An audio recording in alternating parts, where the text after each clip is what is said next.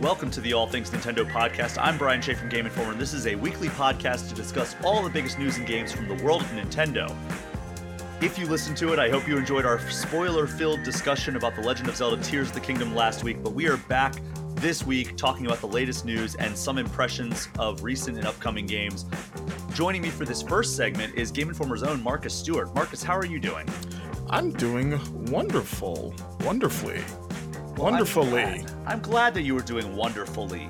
Because we have a little bit of news to cover here, and uh, one of them is about an app that is you know it, it plays off of something that is foundational for making sure that you are feeling wonderfully and it just so happens to be a pokemon story which is pokemon sleep how are you feeling about this app so far I swear you saved me specifically for the Pokemon stuff. I do. um, I remind me, is this the one that like literally just tracks you as you sleep? Yes. Like that's that's like the thing. Um it is the thing. Okay. Um why? I guess like what's that's that's, that's my Listen, question. Everybody needs a lifestyle app at this point, right? Sure. Like, I don't know. Like it is the one of the weirder Pokemon things. Like I mean, there's that Pokemon game or the Pokemon app where it like tracks your teeth brushing, right? Right. So, they just need apps for like they're gonna have a Pokemon app for every aspect of just your existence. Like, let's be real. Pokemon Go, all that is is Pokemon Walk, right? Yeah, I was gonna say like I guess that's like their Fitbit. They don't have like a, a step tracker for Pokemon yet. And that's all. I mean, Pokewalker back in the Heart Gold Soul Silver days, that was a literally Oh. a pedometer. Oh God! See, I was just joking. I didn't know that. I mean, Pokemon Go was just the evolution of that.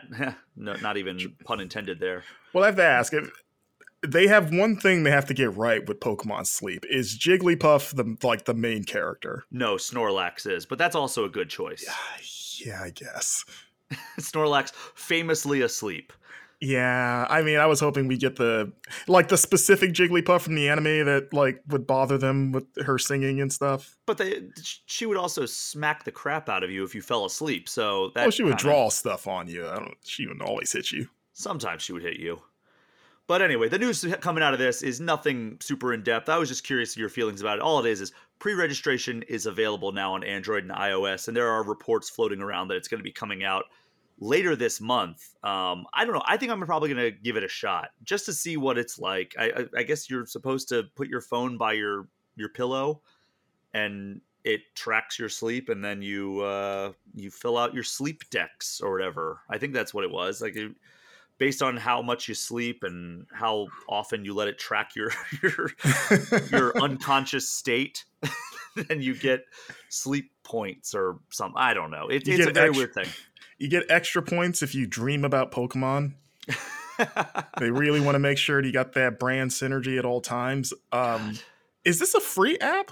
I believe so. If it's not, then it's dead on arrival, right?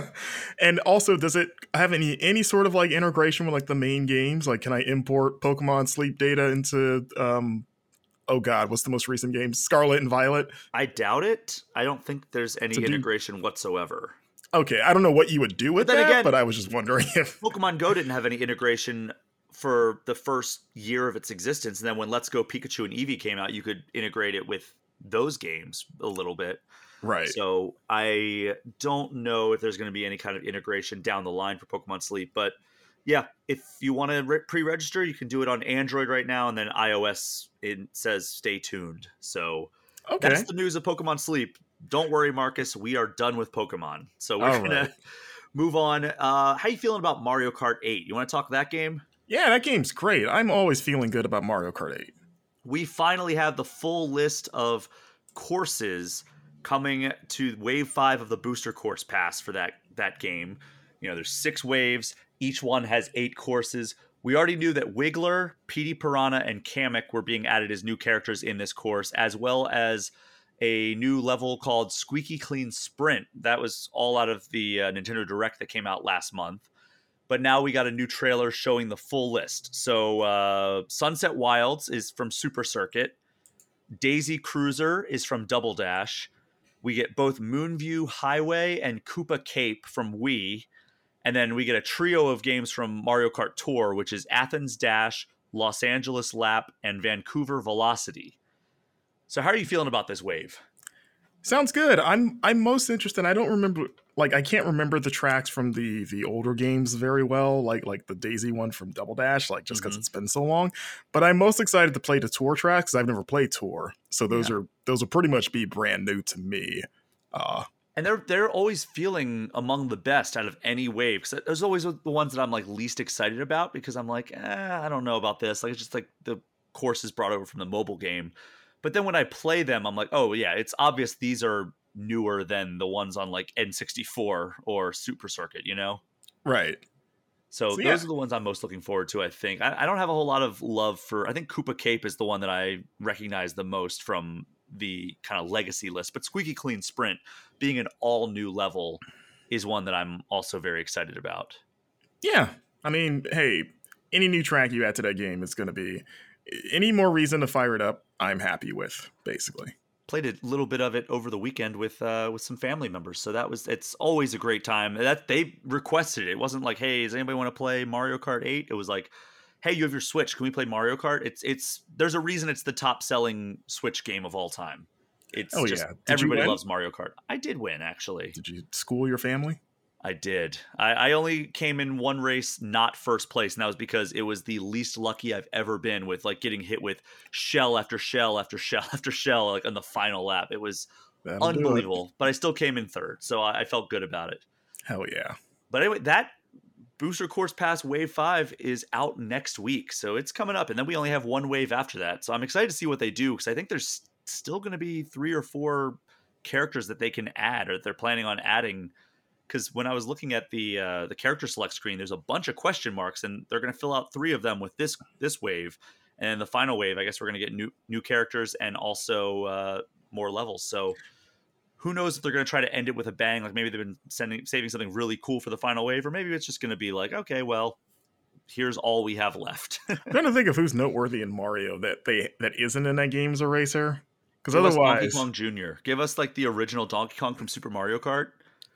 Ooh, give us fun- Funky Kong. Funky Kong, yes, absolutely. I mean, why not? Just give us the weirdest things possible. We went down a list when they had the Nintendo Direct, um, and they first announced that there were going to be characters coming in addition to the, the courses. And I think it was when I had Ben Hanson on. We were talking about like what characters that already are in Mario Kart, but like not Mario Kart 8 Deluxe would be the best fits. And go find that episode if you can. I know that our podcast feed only goes back about 20 episodes, but you can go on GameInformer.com and listen to that. And there's time stamped and everything, just as as usual. Hmm. But uh, this is a kind of a smaller story coming out of Twitter, and I'm looking at NintendoLife.com here. Uh, the news surrounds the director of Super Mario RPG's reaction to the announcement of the remake during last month's Direct. Here's his quote, which was kind of joyful. He said, "quote Oh, oh my God! Finally, both the art and music are wonderfully upgraded. I'm really looking forward to seeing how the feel of various mini games and fields evolves. Um, and then when uh, Fujioka, who was the director, was asked about it, he said, because somebody said, "Are you involved with the remake?" And he said that he's quote very surprised and pleased with the news. So he's not involved with the uh, with the remake at all. So how important do you think it is for the original creators to be involved with remakes? I think that depends on the team that's working on it. you know, because if it's like the same team, then uh, yeah, it's always. I feel like sometimes like authorship can get a little like out of hand with games because it's like it's always a team effort. You know, yes, there's a creative mind, but you know that varies depending on the game, just how much of that person is like in the game. Mm-hmm. Uh, and I don't really know in this case. Um, but like maybe because it's a Nintendo, I'm like, yeah, I'm sure they have faith. And if it's gonna be like a like closer to a one to one, then it shouldn't really matter because it's like, hey, we're not like changing a ton. We're just gonna take the thing you did and make it look nicer. So we don't really need you for that. you know what I mean? Yeah. In terms of like the writing and like the core concepts. You know, it's like, oh, we're just sort of like dusting off, you know, giving it a little tweaky tweak.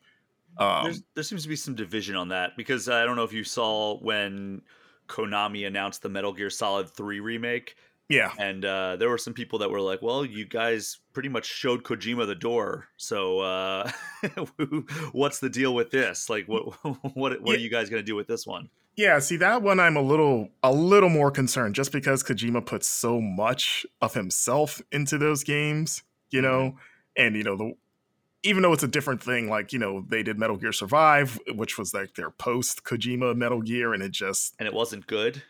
yeah for a variety of reasons, but a lot of it is like it felt like they tried to replicate his like quirkiness, but it just wasn't the same, right?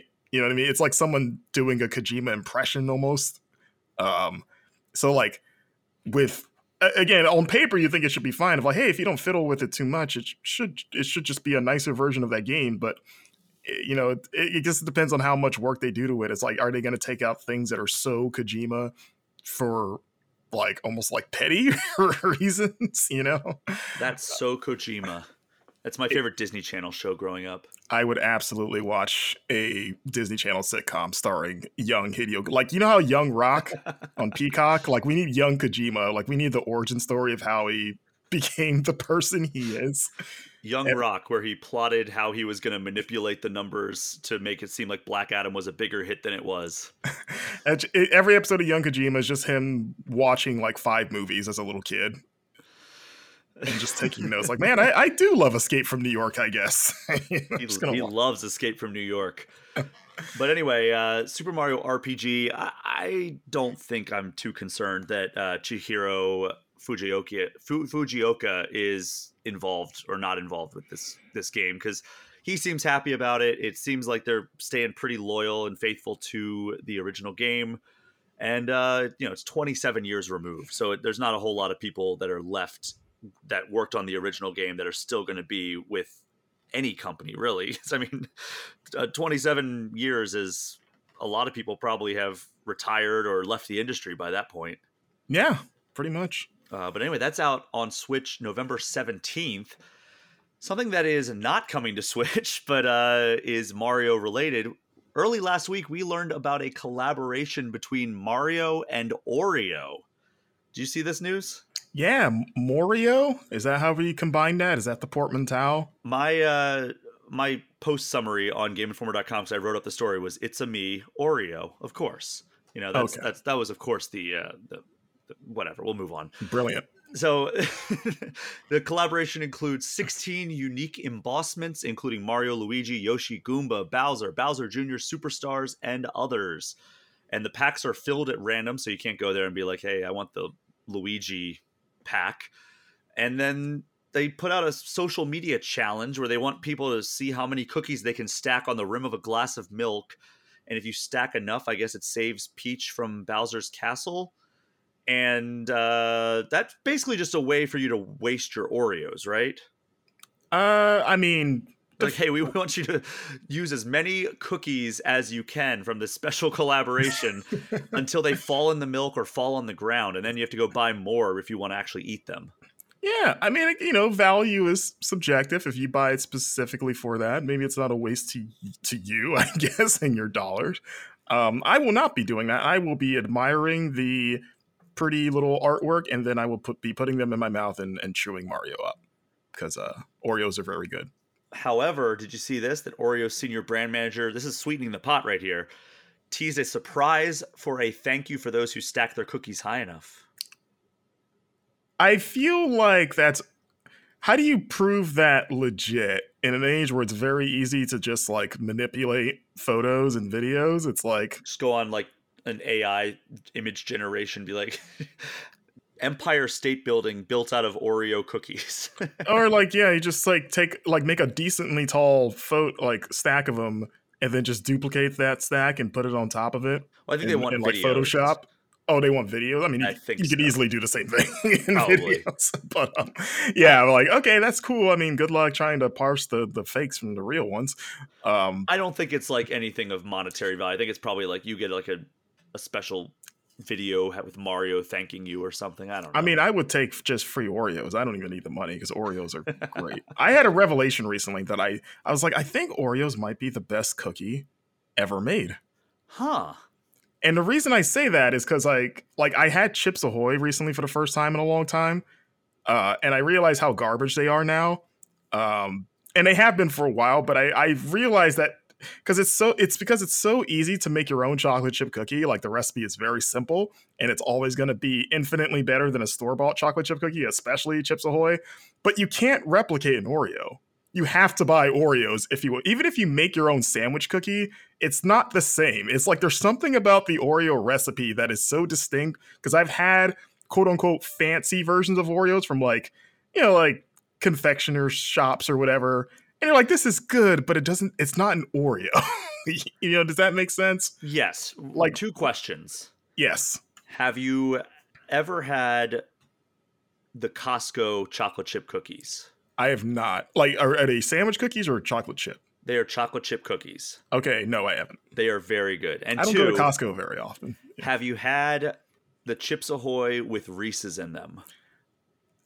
Yeah like a really long time ago Those are those are very good. I will go to bat for the, the Chips Ahoy with Reese. But yeah, like I, I get what you're saying though. Like they're you could make a chocolate chip cookie and throw like pieces of a Reese's peanut butter cup in it, and it would probably taste pretty good as well. Oreo, it's a lot harder to replicate that, and also especially when they have these custom embossments like the uh, the Mario ones that they're talking about here. yeah you would have to steal their like it'd be like stealing uh like money mints like the the prints for like a counterfeit operation so you can make your own like you, you have to break into the the vault at oreo to get to get the mario mints Oh it sounds like a great movie plot, personally, if someone wants to make that. Um, it's like, we got to make our own counterfeit special edition Oreos. somebody sign nicholas Cage up for it. There we go. I'm gonna steal the Mario Oreo embossment. I just want to hear him say Mario. Has he ever uttered the name Mario like publicly? Oh God. I'm sure. I mean, we have Danny DeVito talking about Pikachu because people asked him like if he was going to play Detective Pikachu. He's like, I don't even know what Pikachu is. Yeah, like I just want to see him on stage just with his like Nicolas Cage draw, like Mar Mario, Super, Super Mario. When he came out for Dead by Daylight, Geoff Keighley should have just said, "Say Mario." Come yeah, on, come on. Say Have you seen that on, Mario movie? What are your thoughts on Mario? just real quick, I need to know.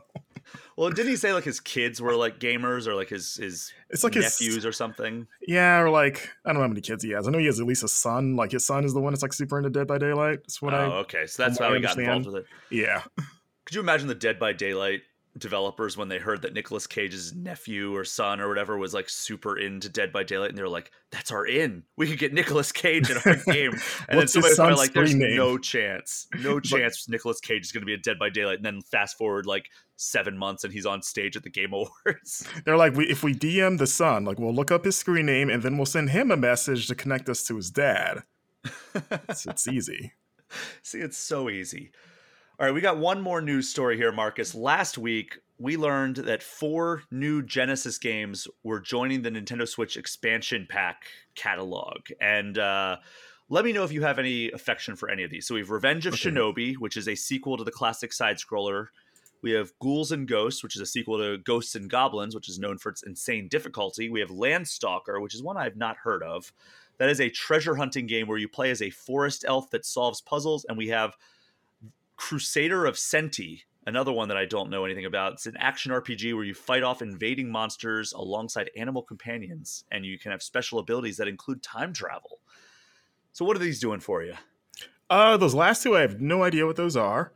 Uh, Ghouls and Ghosts is fun, but like you mentioned, it's super hard. So it's one of those games I like attempting every because I've never beaten it. uh, but I'll attempt it every handful of years and be like, "This is the this is the one. I'm a pro gamer now, right? I should be able to handle this." And then you go, "Oh, just kidding." Um, and then uh, uh, Revenge of Snow. I know I've played it on one of the hundred Genesis collections that have come out since the Genesis was around. It's not it's not tied to the actual Shinobi series, right?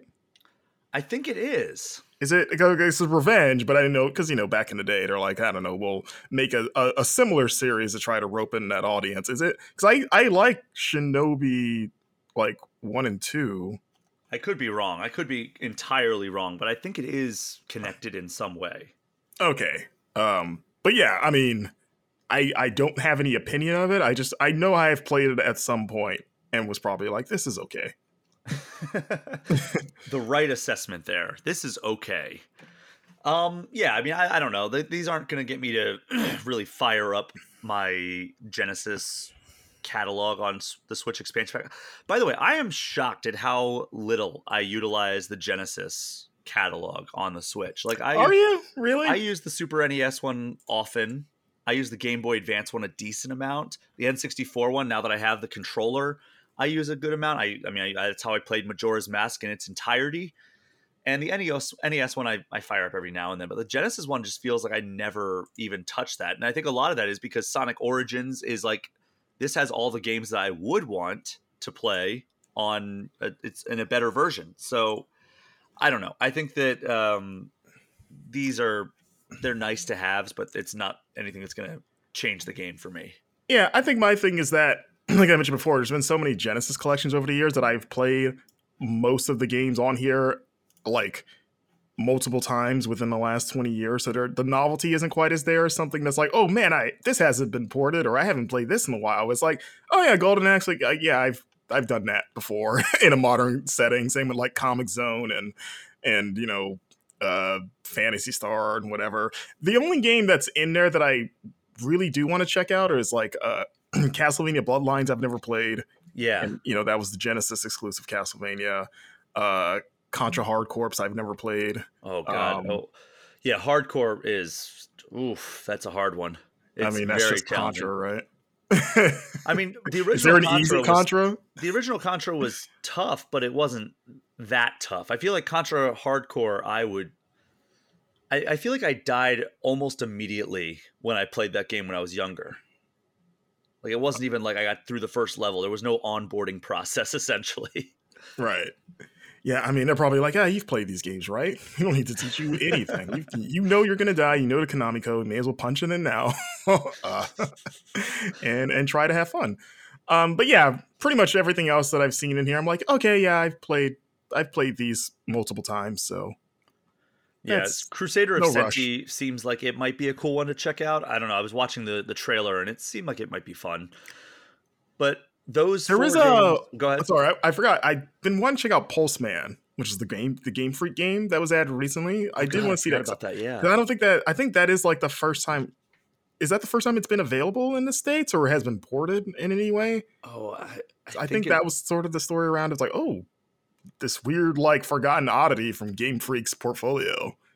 Yeah, I mean that that's right before they they put out uh Pokemon, so that's like right before they truly hit it big. Even though they had some mild hits before that. Um, Yeah, I have that in my mental like checklist of like I need I need to fire that up at some point. mhm. Yeah. But these four games that we talked about today are available now on the Nintendo Switch Online Plus expansion pack subscription. We have three games that we're going to talk about here, Marcus. I'm Oh. going to talk about two of them, their uh, previews, and then you're going to give me a brief review of a game that you just published a review for. Uh, first up, Wild Card Football. This is a game that I played while I was out. Oh, actually, both these are games I played while I was out at Summer Game Fest. The embargo lifted just this week or last week, and so I'm going to talk a little bit about it. Wildcard Football, it's a an arcade style football game that has the Players Association license. So you have all these NFL stars in it.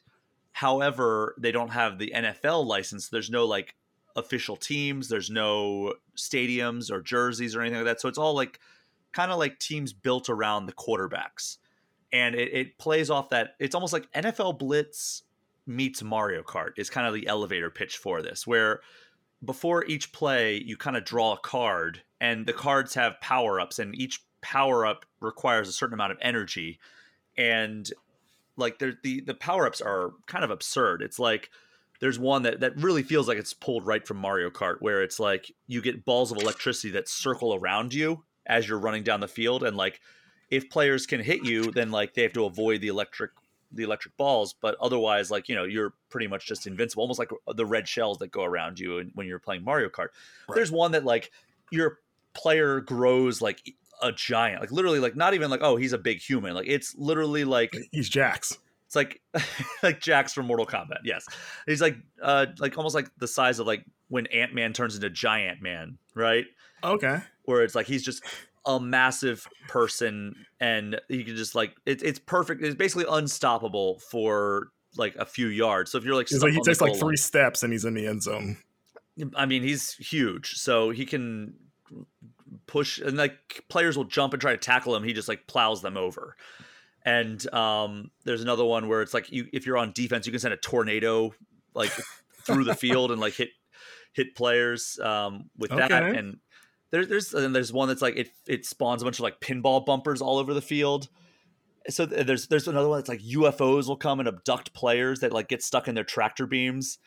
And okay. it, there's a and lot of like based on a real life football league, right? This is what happens. that's what I said. I think I was because uh, like they had um some some NFL players. So they had Colin Kaepernick and they had uh, Amon-Ra St. Brown from the Detroit Lions there. And I made a joke, and it, I think it, it, it kind of went over uh, one of their heads where I was just like, I don't know how to counter the, the, tornado. That's only happened in like three times in the history of the NFL, and they just kind of laughed, like, oh, "What is this guy talking about?" but I'm assuming what you're saying is a true thing. No, the tornado has never come across. I would say, has a tornado ever hit an NFL game? I don't think so. okay. Um, but yeah, so I, I, had a fun time with it. Like, I only played it for a little bit, but it was a, it was a really good time, and I'm excited to see how it it uh, evolves because like I was just starting to get a sense for how the controls felt when I was um when I was like finishing up because like it plays different from Madden and like the controls are different from Madden, but like it's it's such an arcade experience. Like it, it really does feel like NFL Blitz and um like NFL Street, like that lineage, but Ooh. then Mario Kart style power ups. So that's one I'm looking forward to. That comes out in October, um, and that's on Switch and pretty much every major platform. And then that I also, cool. Yeah, I mean, if you like kind of like the arcade style sports games, I do. This, this, one seems like it would be up your alley. Um, and then there's Hot Wheels Unleashed 2 Turbocharged. And this one is a uh, just a sequel to the game that came out, I think, in 2020 and this one adds more vehicles it, it, like more than 130 vehicles they all have more customization options like you can you can make like custom uh, liveries I, think that's how you pronounce it maybe liveries i don't know i'm not i'm not good at, at pronouncing that word um, and, but like also like you have new moves like you can jump you can strafe and that helps with like kind of battling alongside um, the opposing racers and then there's also new course customization options. So you can they already had course customization and it was very successful in the first game. This one they're they're upgrading the suite of stuff. There's a new way to acquire new vehicles, which was nice um, because it was kind of a, a crapshoot in the earlier game. This time, like there's like a, a shop that you can use to to spend in-game currency, and there's also like a kind of like a spinning, like a spin that you can like get cards like through random methods that way and they they were very adamant. They're like, yeah, but in those modes, there's no microtransactions, so you don't have to worry about that. So that was good to hear. And the racing just feels better. It feels it feels more well tuned. It feels like it. They've learned a lot of lessons from the first game, and uh, you know they're they're they're doing a lot of really cool stuff with it. And you can upgrade the cars individually. So like if you want to pour some resources into your favorite car, you can reconfigure it to be better at certain things. Like, and each car has like a different classification. Like this one's like good for straightaways. This one's good for off roading.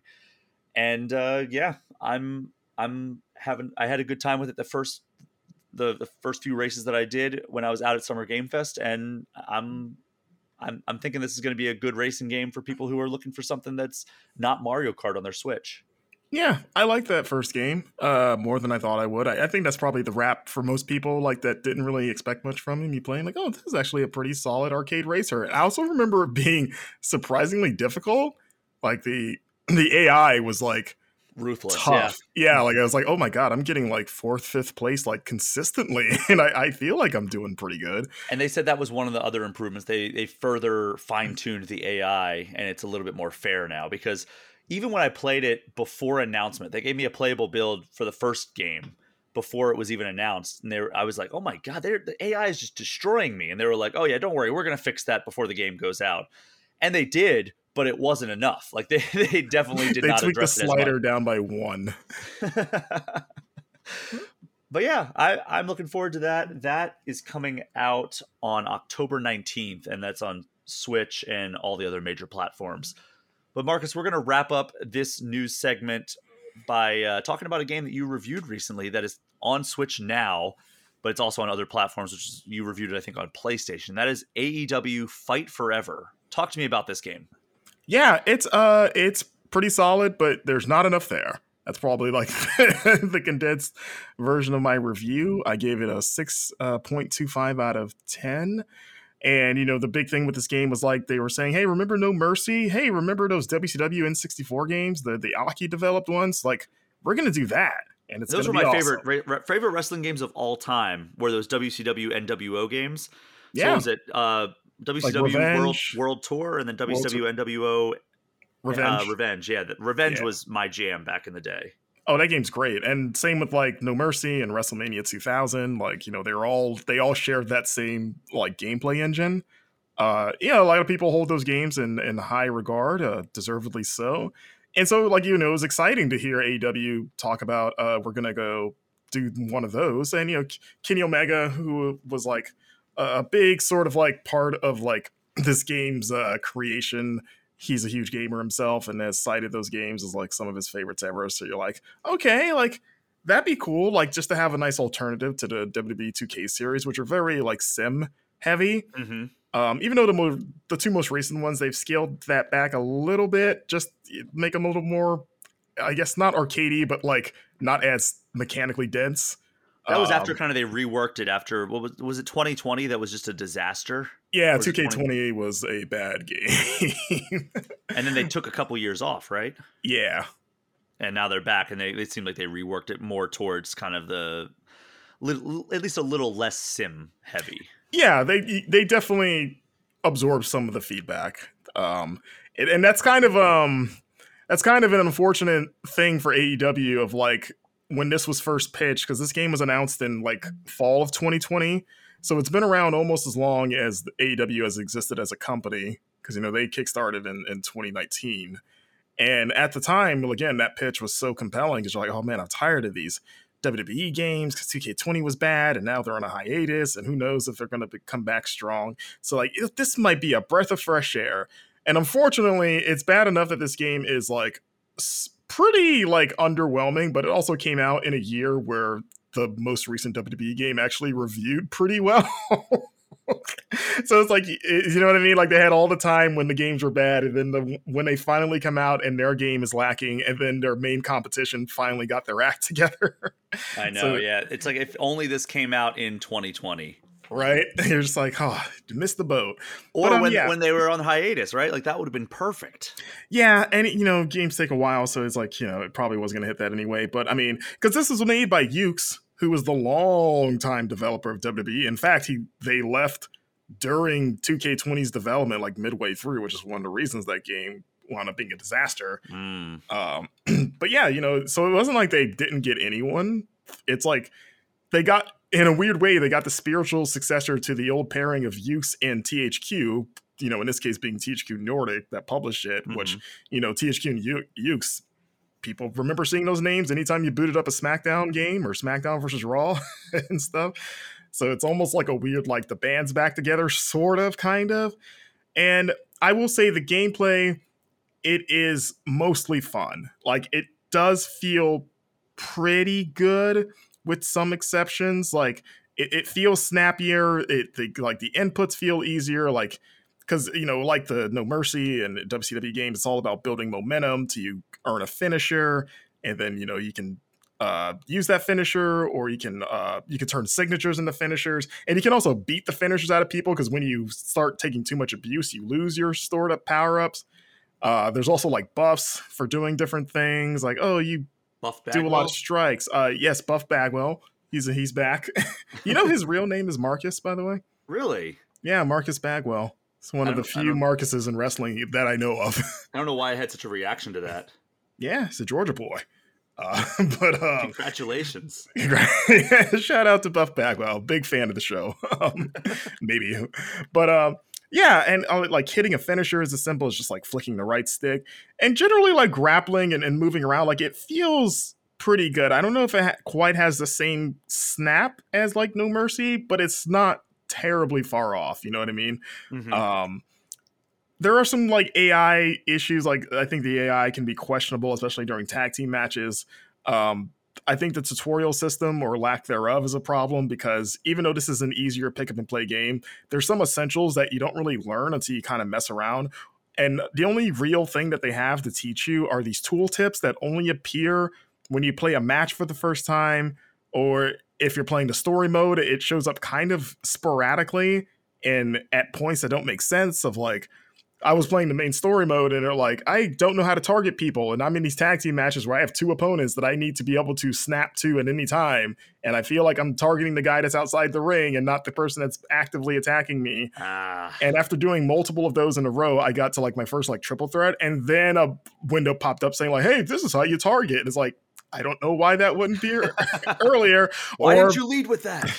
Or like WWE does, where the first time you boot up a 2K game, you you have to go through a tutorial before you do anything. Yes. Uh, and it, it just stands out more eh, when you uh, take that into account, as well as just how good fighting games have gotten in general with tutorials. Like Street Fighter Six has an excellent tutorial system. mm-hmm. Uh, so it's like, oh, to not really have anything is a problem because I was like bumbling around trying to figure out like how do I do this basic thing in this game and, and trying not to do it the WWE way. But that aside, gameplay, it's like a really strong start.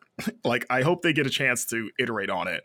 The roster is pretty thin. Uh, it's only like under 60 competitors total, and it's like pretty unbalanced because it's like 36 guys and only 13 women and that includes referee Aubrey Edwards, a friend of the show, uh, who's I mean, she only recently competed in her first match, but it's like eh, she's a referee. Like, there's a lot of women you could throw in here. I don't know how is there only 13, and it's cool that you can do intergender matches for like everything. Like, you can pair the men and the women against each other in any match.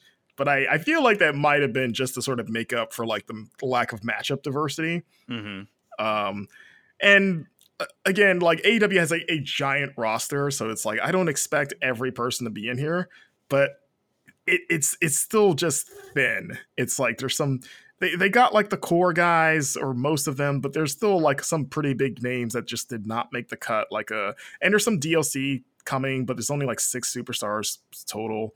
Um, but you're like, oh, there's no Samoa Joe, there's no Jamie Hayter, the acclaimed isn't here, like all these other guys that you know and love, Brian. Uh, I, I, know all those people. Yeah, you've been to one AEW show. So I have been. You're qualified somewhat for this conversation, you know? I know there's those guys who come out of the jungle and there's that song that they play that I really like. Yeah, they broke up. Um, oh, okay. Well, and actually, the AEW's one dead to me. Yeah, and actually, the the one that had the song just stopped using it because he's a bad guy now and he, he straight up told us on the microphone that we're never going to hear that song again so because we liked it too much. That was that was fun when they came out and everybody was was singing waving along. their arms and stuff. Yeah. Yeah that that's that's done i'm afraid. That was my one moment of crowd participation. Um but yeah so like the roster is pretty weak. The match types not a, a ton. It's kind of like your standard like singles doubles triple threat fatal four way ladder match, and it's got like the two of the AEW staples like Casino Battle Royale and um and uh gosh uh, exploding barbed wire death match. Though they did just announce a free update today as we're recording that they're adding Stadium Stampede in a free update. Um, but there just still isn't a, quite enough there. And then other than that, there are these mini games that are just bad. They're kind of fun in terms of how silly they are. Like there's like a rhythm music one where you're kind of doing Simon Says matching like prompts to follow a beat. So you see like a line of wrestlers like doing almost like YMCA poses trying to match another wrestler. uh it but it's like you do it once and you never want to do it again basically. At least they're uh, trying something different. Like that's what you can tell or can say for them. Yeah, it's like this isn't good, but I appreciate the attempt. Um and then the only other thing is like the the main story mode, which is called Road to Elite, it's very short and it's just very bland and kind of bare bones. You're just kind of playing through one calendar year of AEW, which translates in the game to 16 weeks, four pay per views. Uh, it just isn't there's just not enough there you're just kind of playing matches and you get a couple of like very very punctuated uh punctuated versions of like old storylines from like two years ago, like the Pinnacle versus the the Inner Circle, for example. Uh, you're only chasing a couple of titles, one of which is the FTW championship, which isn't even a recognized title in the company. It's kind of more like a gimmick prop belt. So you're like, oh, we could the TNT championships right there. We're not going to use that one. Okay. Um, They'd have the TNT license then. I mean, it's TNT's show. Like technically, I mean, I have no idea. I don't know how that works, works, I guess, but it's kind of like uh, the, the, can't use that. Uh, the the thing that also in between the matches, you're encouraged to do these kind of like slice of lifestyle activities where like, hey, you got to go to the gym to work out so you can earn stat points, and you got to go sightseeing, and you got to go eat, and that stuff is just so. It's kind of goofy because there's like a few just bizarre moments where you know you're running into wrestlers like i'm gonna go visit the washington monument or something because i'm in dc or uh you know for minneapolis uh you know a game informer reference uh where one of the restaurants is called grub informer and and they specialize in juicy lucy's that's perfect and that's then the amazing. site yeah and then the sightseeing tour is like one of the 10,000 links. I don't remember the name. It had a long name that was like, I don't know how to pronounce that, but I assume that's a popular lake in Minnesota. uh, is it Bde Maka Ska? Sure, I don't know. I mean, that's like one of the most prominent lakes in Minneapolis. It used to be called Lake Calhoun, but they changed it because uh, there was. Wait, they changed it from Calhoun to the longer, well, more complicated name. It was uh, because of the the actions of the man it was named after. Oh, he's a bad person. Gotcha. Yes. I was gonna say like that's not like we we made this harder to pronounce. Uh, okay. Um. Also, the weird and this is showing like the the game's it's weird to say like that the game has a low budget feel because again, you're like THQ isn't like a. It's not like this is an indie studio or an indie publisher, right? Um, but it just there's just like a a lack of polish and presentation and like the visuals and and just some of the like bells and whistles where like a lot of the sightseeing locations are literally just like it looks like stock photographs that are like out of focus and like zoomed in and your character's just kind of walking in front of it almost like they're walking in front of like an old like an old timey movie set where it's just like you know hey this outdoor scene is actually just like a picture on a piece of like a big board basically.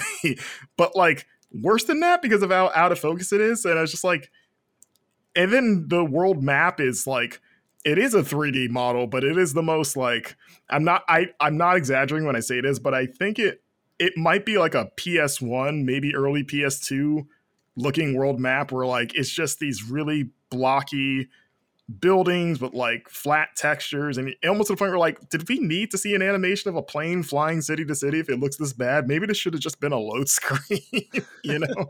Because the game loads super fast at least on ps5 so it's like yeah we, don't really need to see this if it's gonna look this rough. Well i mean hopefully the age old like reason for how why these games this especially like kind of like Eh, sports games such as this are weak in their early iterations is because you know they they have all these grand ambitions but they can't get them all into the first entry and like this is kind of laying the groundwork. And hopefully future games if they get a chance to make another AEW game will be what people are actually wanting because it sounds like it, it's a good start but it just falls short in almost every area. Yeah like the creation mode is bare bones there's barely anything to really mess with to make people, which is always which that's like, important in a wrestling game. Oh yeah, like you know that's that's uh, people spend hours in there. Like you can't trade superstars online or do anything like that, so that's not worth messing around with. And and yeah, like I I'm I'm very curious to see how this game sells. You know, it'll be indicative of like because AEW's getting popular and popular. I mean, they're about to sell out Wembley Stadium wow. for next month for their first ever UK show. Uh, you know, and that's not a small stadium. no, no, that's a huge stadium. Yeah, and they're apparently doing really well selling that out. So like the brand's getting more popular, and they're still a young brand. They've been around like barely three, what, three and a half years now. Mm-hmm. Uh, so I hope that this, like, I hope that it sells well enough, like you said, to get another game because I think the gameplay foundation is there. It's just like everything around it needs to catch up to it. That so. makes sense. Well, you gave it a 6.25 on your review at gameinformer.com. Go check that out if you want to learn more. I'm assuming there's also a new gameplay today. Uh, am I right in that? Uh, no, we don't have one. Okay, well, forget that because that doesn't exist. Um, all of your conversational discussion about this game is found right here on All Things Nintendo. Is there a segment Yeah. on the Game Informer show? There is. We talked about Okay. it last last week. Last. Well, there you go. If you want to hear more, you can go listen to that episode of the Game Informer show. It's our other podcast that we have. You likely already know about it if you were listening to this show, but if not, go check it out. Marcus is one of the hosts over there alongside our next guest, who is Kyle Hilliard and also Alex Van Aken. But before we usher you out of here, Marcus, tell people where they can find you on social media. Hey, you can find me on Twitter if you decided to stay there uh, at Marcus Stewart Seven, which is the number seven. We are going to take our first break of this episode, and when we come back, Kyle Hilliard is going to join me to talk about one upcoming high profile Switch game and one that just came out. We will be right back.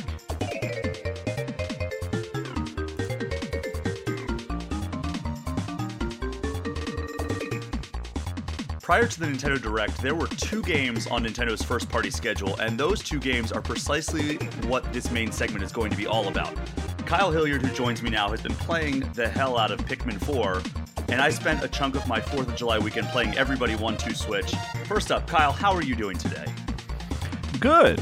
Uh, I'm I'm good. I'm curious to see who had who has been having more fun. Um, yeah. Well, we're going to start with yours because yours is uh, just undeniably the bigger entry of these two games. So uh, I know you can't give a full review quite yet, but what can you tell us about your time with Pikmin 4 so far? Oh, I can tell you the file size of the game. It's 30 gigabytes. Um, that it, uh, that's always on our sort of like preview guidelines, which A little I, peek I- behind the curtain. Nintendo is very meticulous with their Yeah. embargoes. which I think is funny, but also I think it is a thing that people do want to know genuinely. Um, that it's 30 gigabytes, which still is like just such a mind blowing thing that these Nintendo games are so freaking small.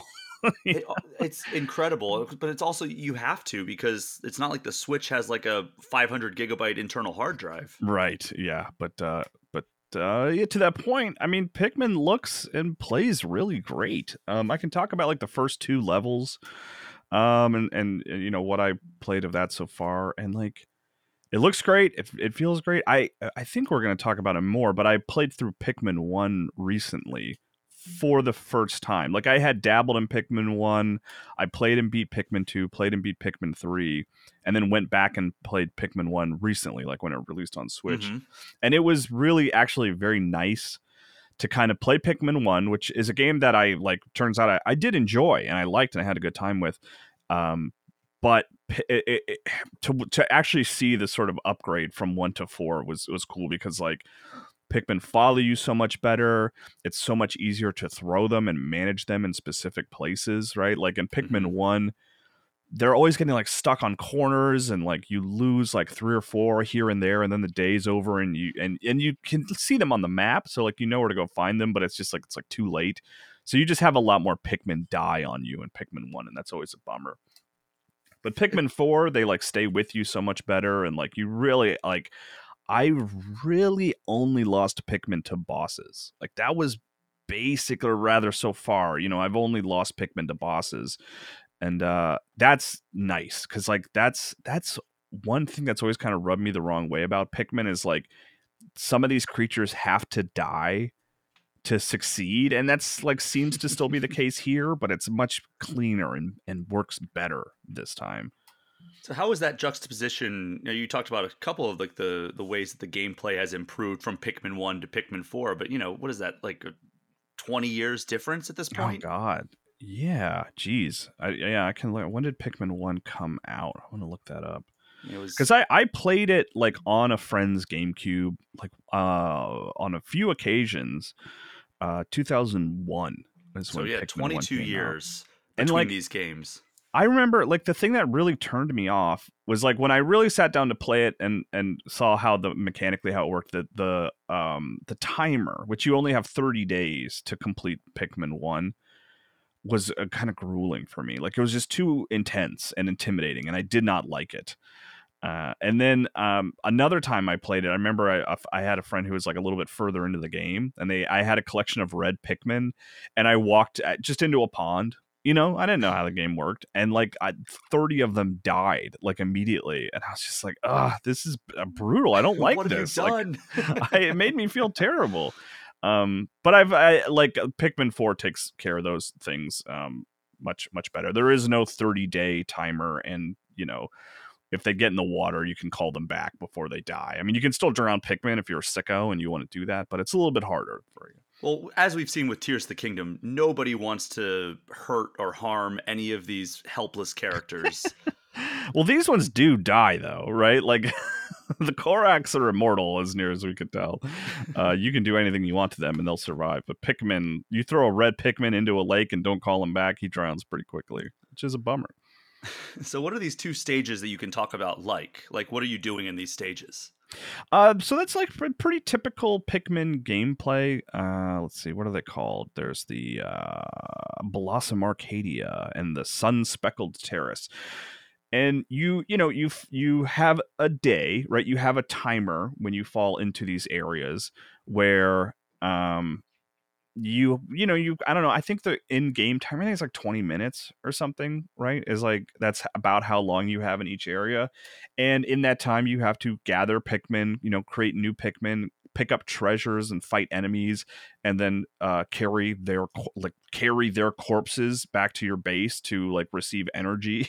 It's like is truly what the mechanics of the game are and um you know in the past that even that little sub timer bothered me but uh now i've kind of grown to like i don't know i would even go so far as to say that i like it like it's nice to kind of like have the day to sort of look around and explore and see things that are like oh i'm not going to be able to get that today i'm going to put that off tomorrow and then it is satisfying to come back the next day and be able to complete it you know and that kind of thing um but you know on, on a sort of mechanical level the game is you know structurally similar to past Pikmin, but I just think it like plays better and looks better. And then and then you have Ochi. Like Ochi is the big change for Pikmin 4. It's this dog that's with you um, that you can train to like get smarter and be stronger and, and stuff like that. And Ochi functions initially as like as basically like a 10 Pikmin. Like he he covers if there's something that's like needs seven Pikmin to pick up, you can send Ochi to go pick it up for you and he'll carry it Oh, back to your base helpful. for you. Yeah, and which is like I was like, okay, that's cool. That's that's nice, I guess. But the big like advantage of Ochi is you can just with a button press like gather yourself and all your Pikmin to jump on his back. And that just makes like it just makes it so much smoother and and more fun to play frankly because as cool as it looks to have a group of like 50 Pikmin following you around like they're they're hard to manage. Like it's hard to walk through a hallway or over a bridge if you have this big group of Pikmin with you. But with Ochi, they're just they're just all clumped together. Like it almost makes the all the Pikmin feel like one playable character. And it just makes like traversal so much smoother and it makes like just gathering everything so much smoother. Like initially uh, when I was like uh, uh, you know as I've been playing early on, I I kind of was almost felt like I was cheating with Ochi by like Mhm. calling all the Pikmin to me. Like I just always ride around with all the Pikmin on Ochi. And like the more I play, the more I'm like, I'm just gonna always do that. There's it's really rare that there's an advantage to keeping the giant group of the you know the cavalcade of Pikmin uh, uh, nearby, if that makes sense. Like it's just easier to have them on top of Ochi. There are puzzles where you have to separate from Ochi, um, but uh, those are about the only instances where I'm not just like me and the Pikmin are not riding around on on his back. Um, so Ochi is like it, you know early on is like a big change, a big positive change, and it's like one of those things. I have no idea if there's going to be a Pikmin five in the future, but it's like one of those mechanics where it's like if Ochi's not in a future Pikmin, like if Ochi's not a big part of Pikmin five, like that would feel like a step back uh, Well, after this entry. That's another thing though that like kind of shines a light on everything that has happened with the Switch, right? Where it's like all right, Smash Brothers, how are they ever going to do a, another Smash Brothers without blank, without all the characters? Right? Yeah. How are they ever going to do a Mario Kart with less courses and characters? How are they going to do another Zelda game without Ultra Hand? Like it seems like there's a trend of like, all right, well, the Switch has had like kind of, if not the best entry, then they're at least some of the definitive entries in these long running series. and I know you're not able to render a verdict on Pikmin 4 just yet, but you're saying something that is reminiscent of a lot of these these long running franchises that have entries on Switch, where it's like, how are they going to do another entry without blank?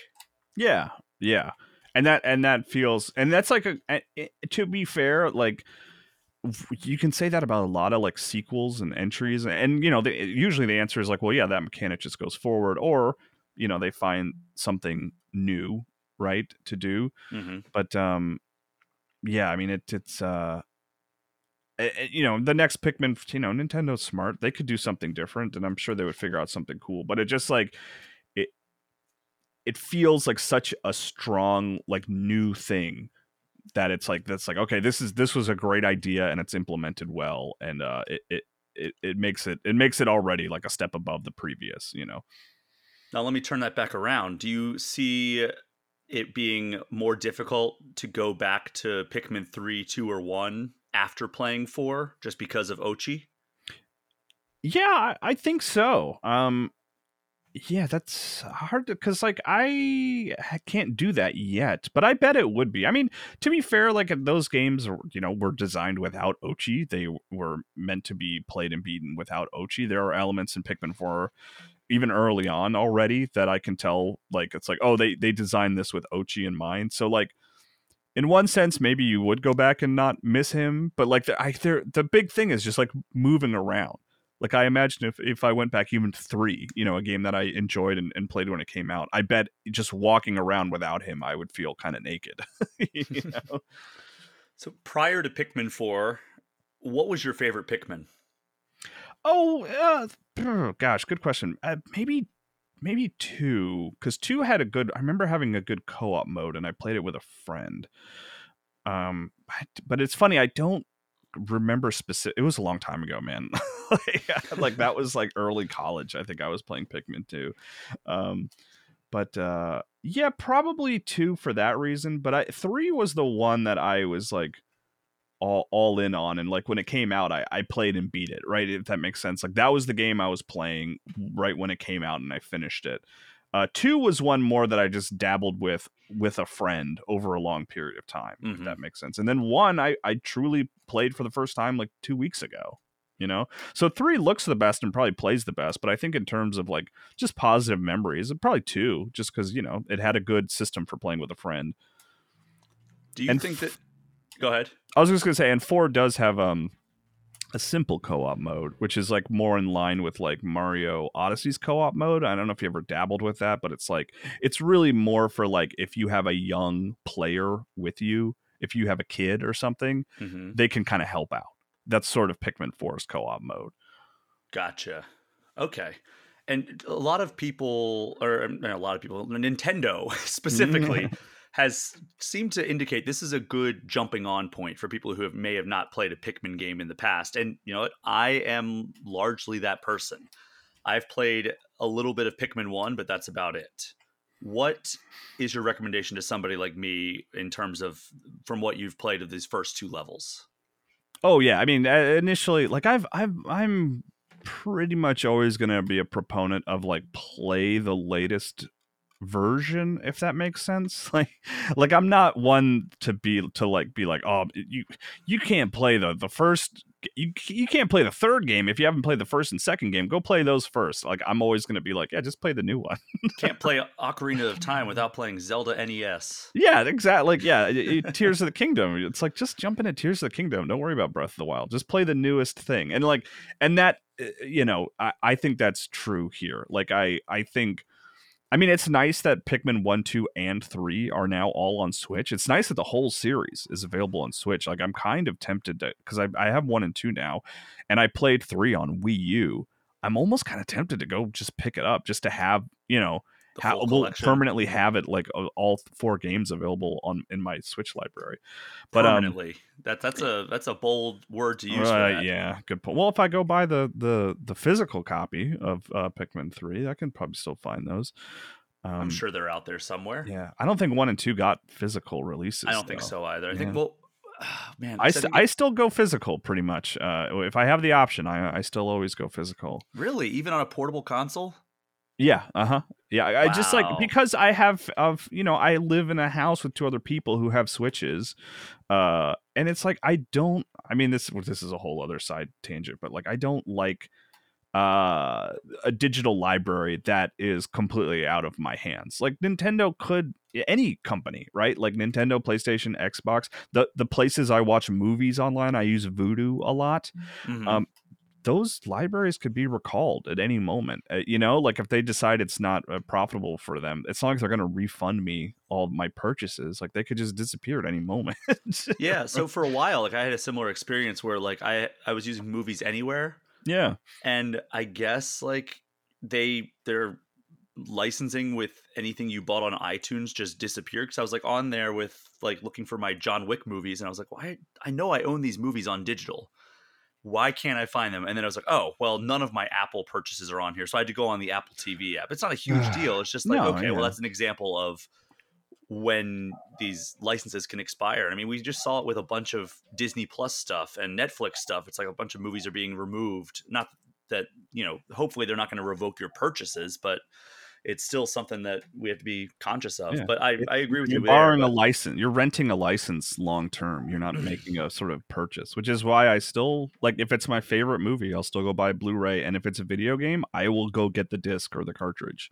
Wow, that's dedication, especially since you have to download a lot of stuff usually in order I to get know. a game I, I mean. I, I we do have the advantage, you and I, of, of working at a job where we get a lot of games sent to us. But there are occasions where, you know, if I'm like, I went and bought physical copies of Tears of the Kingdom. Like, I'm not gonna not have that game physically, even though, you know, Nintendo was nice enough to send me a code to review it. Yeah.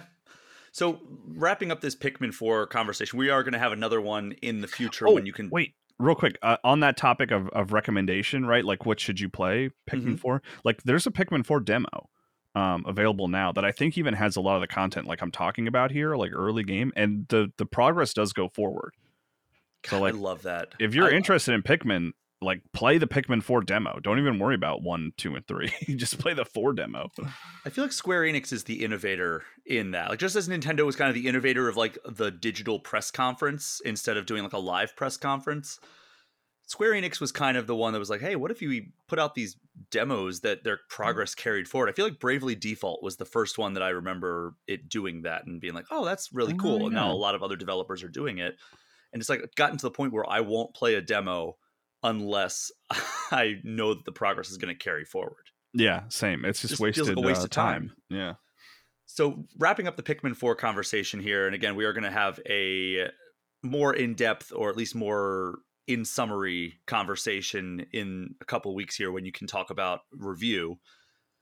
Miyamoto is, he's, this has been his baby since it came out, and he has been constantly like talking about how much he loves Pikmin.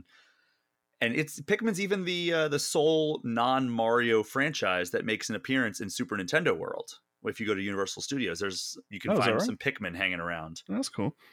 So, do you understand the hype and the love that he has for this? Uh, uh, Like, or is it just kind of like uh, this is 100% my baby and I think it's a great idea? Or do you do you see what he sees in it? Um, I, I think it's I think it's probably a little bit of the former, I guess, right? Where it's like Miyamoto is very important to Nintendo. He they look to him for a you know a majority of sort of creative decisions.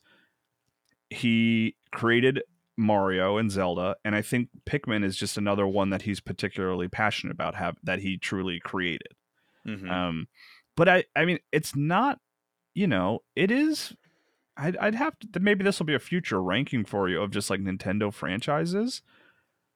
I, I wouldn't put it above a lot. Like it would kind of be low on my list of you know favorite Nintendo sort of characters and franchises. You know, you got Mario and Zelda and Kirby and like Star Fox and stuff like that. Like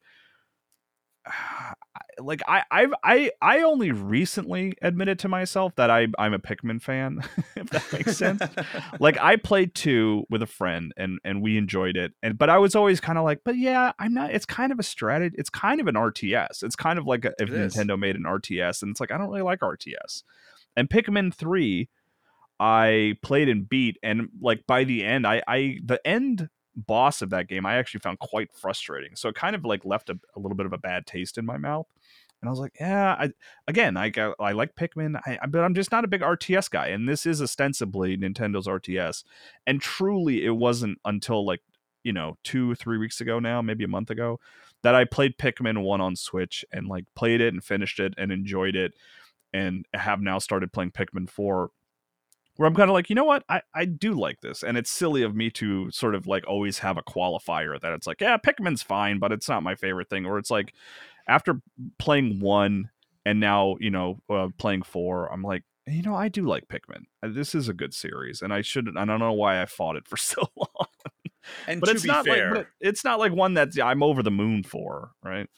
to be fair, if you're ranking franchises of any publisher or developer, Nintendo is about as um, a, as big of a murderer's row as you can get. Right. Yeah. Yeah. Like, I mean, I, I. I think if you count, like, all right, well, Square Enix is all one developer and Nintendo is all one developer. I think Nintendo easily has like the best video game lineup in any developer's history. yeah. Yeah. I mean, that's probably true. H- how are Pikmin implemented in the park? Are They're they just like hanging around? There's like, like you'll look up at a question block and there'll be a Pikmin hanging on one of them. Okay, see that's like yeah, I wonder if it's even just a matter of like that is a great uh function for Pikmin, right? When you sort of thinking thinking about a theme park and like they have a lot of cool sort of things to look at. Mhm. Pikmin just fit into that really well cuz it's like yeah, there's always dozens of them, they're always hiding around places, like it's just fun to place them. You know It's what just I like mean? an Easter egg for Nintendo fans, I think. And then for people Yeah. who don't know, people are just there at Universal Studios wanting to go visit it, and they just look up and they're like, "Oh, what are those things?" like if they're if they're gonna do Zelda, like they gotta go big, right? You either do you either go all in on Zelda. You don't you don't just put Zelda Easter eggs, right? You don't just Mhm. put Star Fox Easter eggs. You just you have to go big with those. Where Pikmin is like the fun of it is like, oh, they're tiny little creatures that are hiding in the crevices. So let's hide them in the crevices, you know? Yeah, I mean, I would love a Zelda world. I, I think that it would Oh, have to be almost yeah. like Nintendo makes their own theme park, a la Disney. It- It's not like this is just a corner of Universal Studios, especially the one in LA and the one in Hollywood. Um, is so much smaller than the one in Osaka. It's Oh yeah. it, it's night and day and I, I don't know where they would even build like more stuff in that hollywood lot than they already have Yeah. I mean that that's what it would take, right? It would take like a full expansion. It's not like, oh, we're gonna change out this one section. Like they would be like, we're adding a Zelda section. You know, that's what it would have to be.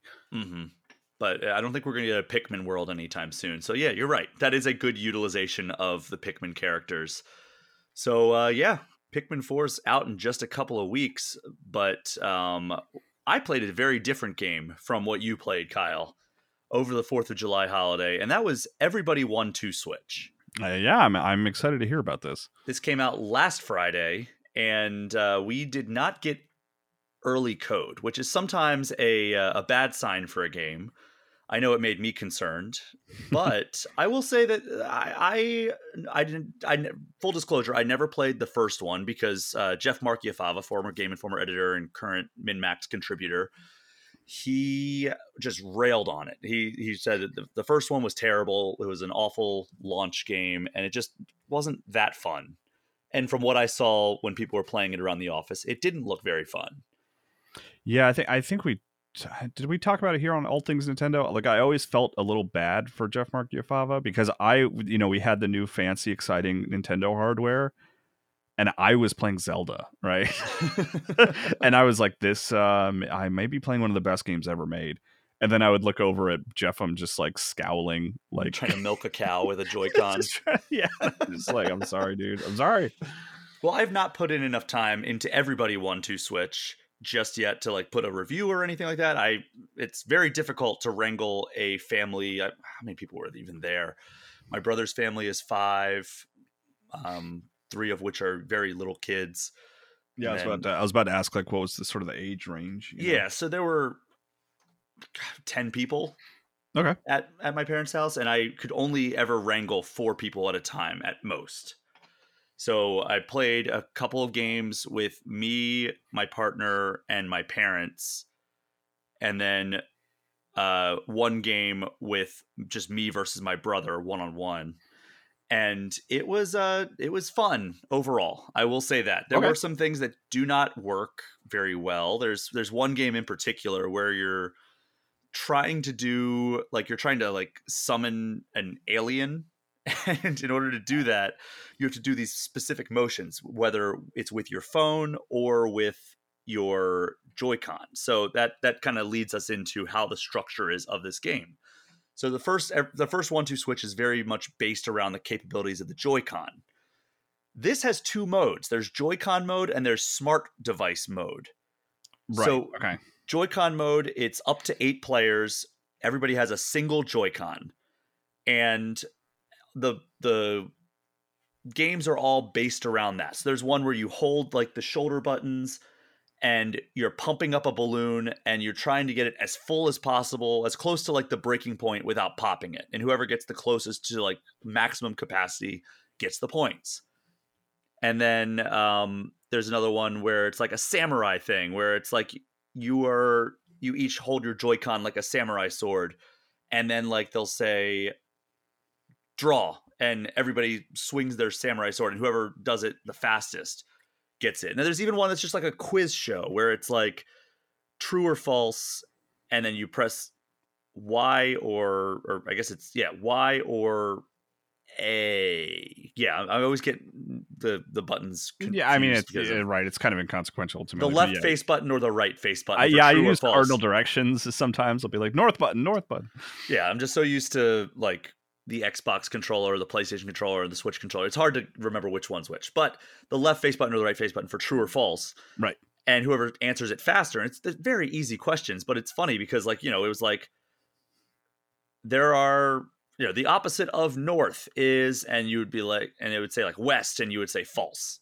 And whoever says it Oh, fastest okay. gets the point. But because of that, like, you know, my brother and I both got it right away for like the first two. And it's like, all right, this it all comes down to this one. It's double points. And you know, like a Jackbox type experience, you know that like if it's double points, then the, the other ones barely even matter. So right. Yes. Yeah. it came down to the last one. It was like the month that comes before August is, and then there's like a long delay. So you're like kind of like overthinking, like, all right, what is it? What is it? What is it? Because like you know, the month that comes before August is July. But I got it in my head for some reason that it was going to say September. I thought they were going to screw with me there. So I hit false, and but what popped up on the screen was July. And I went, oh, and my brother also goes, oh man, and then we were both like, wait, did you say false? And they're like, you know, we both presumed it was going to say something else, so we yeah. so we both got it wrong. We both said that it is false that July comes before August, and uh, but like it's just like dumb little fun games like that. There was another one where it was almost like the red light green light game from Squid Game, where there was like a, a, a there's Or like a- you know, childhood. or childhood. yeah, you don't get gunned down in this one, but it, they they play up like kind of like the zany factor of it. Um, Yeah. There's like a kid that's up against a tree, and like he's very huge smile, like a, it's almost like a creepy smile. How big the smile is, and it's like a real kid. It's not like a, a cartoon or anything. It's like a real kid, and they're like you know red light, green light, freeze, and whatever, and then like you you have to like move your joy cons like you're walking Mhm. and he'll turn around really fast and it like the way that like the length of time that like his face is just plastered on your screen when it, like you're supposed to be frozen like i started laughing so hard that i actually shook the controller enough that it thought i moved and i had to go back to the start Like, it's- Okay. it's- See, it's this kind of unsettling. It- sounds cool. you it's know? very zany in a lot of ways and they're they, some of them are absolute hits like some of the ones i've talked about so far but then there's the one like the alien one where it it it's a hit in the wrong way because it has Okay. you like almost like holding your joy-con up against your chest and then throwing it straight up in the air and in rhythm with this chant that they're doing and it's like ooh ah ooh ah ooh and you're ah. you're you're throwing it to ca- like you no, have not throwing up. You're like you're putting your hands up in up in the air, basically holding your hands like almost like cross-handed, and then okay, holding the. Joy-Con in it, and then straight up, and then straight down, and then straight up, then straight down, and then you have to do it in rhythm. And then once like the aliens, that, that's like signaling to the aliens to come to you, and they land, and then as the aliens get to you closer, you have to instead take it and go back and forth to the rhythm. Mhm. But we did it on our phones first, and that's the other mode is that there's phone mode as well, and that has up to 100 player support. And it's almost like Jackbox, where everybody scans a QR code. You're in the room, and you can choose individual games, which ones you want to join and which ones you don't. And they split you into two teams. That's eh, both modes split you into two teams. And on the phone mode, you know, it's just all like the games are all based around the phone, but there are some that work with both. Both jo- there's one that works with Joy-Con, and they're like, oh, we figured out a way to make this work with smartphones as well. So with that Okay. one, you know, the alien one, they had you press your thumbs in the middle of this screen, like on this, these two parts of the screen, and you're putting the phone up and down in the air. When we did it with the phones, we all looked down. We're like, why isn't it working? And we looked down because you're holding your phone and moving it around so much. We had all gone to different apps without realizing it. Like I was on Instagram and I'm like throwing my phone all around. My dad was on like a different website. Like I guess he had like hit like one of his favorites or his bookmarks and inadvertently. And my mom had called somebody, so it did not. I mean, but that's kind. Hey, that's hey, that's kind of fun in its own way, right? And it wasn't much better with the Joy-Con. Like it worked slightly Yeah. better. We were at least we weren't able to finish it. Like we it just like all right, it's a draw. Nobody wins in the phone version. At least we were able to finish it in the Joy-Con mode because I guess like the motion sensing is a little bit better. We weren't going to different screens on our phones. Okay, so if you're gonna play, play with uh, certain games, certain right? games I think are are great on the the smart device. There's one that's like a it's almost like a variation on that samurai one where Uh-huh. Basically everybody it's almost it almost reminded me of Nintendo Land actually. You know like in the Wii U where like you could on the Nintendo Land where you could like throw the the ninja stars. Mhm. Yeah, yeah.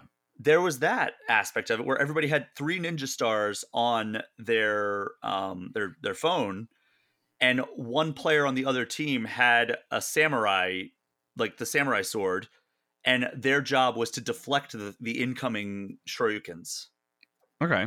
and when they threw it you heard a like a ting and that's when you knew to swing your the joy-con and you had to basically swing it as they were throwing it and your job as a person on the smart device was to kind of get their timing off and get it in there and that that was fun. That was a good use of it. There was another one where like everybody had their their smart devices and you're running an ice cream shop and a rush rush of kids come in they tell you what what of the four flavor, flavors that they want you have to take notes really quick and they're like i want chocolate i want vanilla i want choco vanilla swirl and you had to like take notes of that i want blueberry and like at the end they're going to ask you like all right how many kids ordered blueberry? And you say all right three kids ordered blueberry. How many ordered chocolate plus how many ordered choco vanilla swirl and you had to do that and then all right how many kids were there in total and like you had to answer questions like that and that was a, an effective use of it it didn't feel like forced it's Mhm. just certain ones especially on the phone didn't work out super great Okay.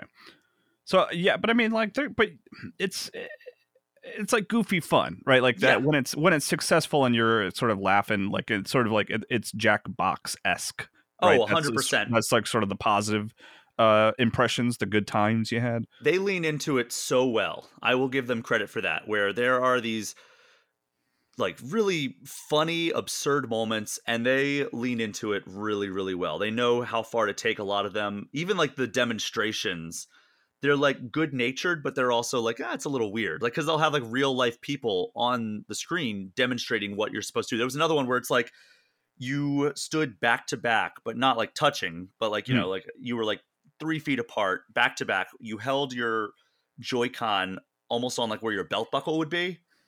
And you had to do a fighting game, but instead of like fighting each other, you were thrusting your butt back and like you had to like on the screen you were like fighting your your basically your your character's butts were fighting and you could like push them off with sheer force or you could wait for them to attack and then counter their their attack it was it was very weird but like Okay. they know what they're doing in that sense right like it's it, it it's fun it's absurd and when it works it is fun it, it's it's a good time i know i've said fun quite a bit here but like that's really what it is it's it's good natured and enjoyable and like you, it's you, i- if you have a group that's like, hey, let's play this silly thing, like that's kind of what you need. yeah like if you have a group right? that that you typically get together and play like stuff like i mean you would have gotten together on the wii and played like WarioWare, or if you would have gotten together to play jackbox on like a modern platform this might be a good game for them like Yeah, I mean the original, the big thing for me was like there weren't that many mini games. So, there were some interesting ones on there, but like the bad ones were really bad.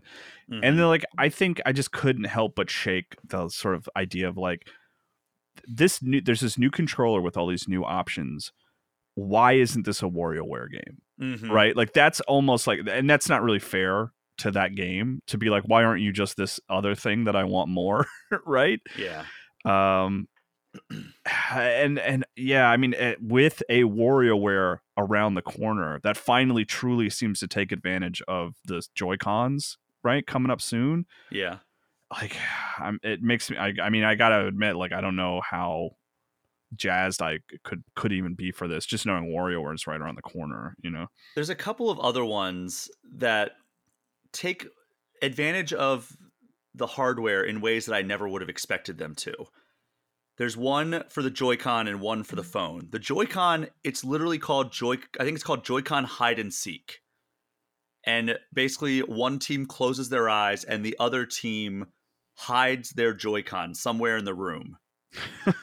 okay see i like this i like okay and this the, is weird the the once they're like, all right, the team is ready to find it, and you can push different buttons on your Joy-Con, the person who's seeking, and it makes it has your the hidden Joy-Con make different noises. So you can make it vibrate, you can make it like make like a kind of like a high pitched squeal, and I don't know what that would tell you that's different from anything else, but like.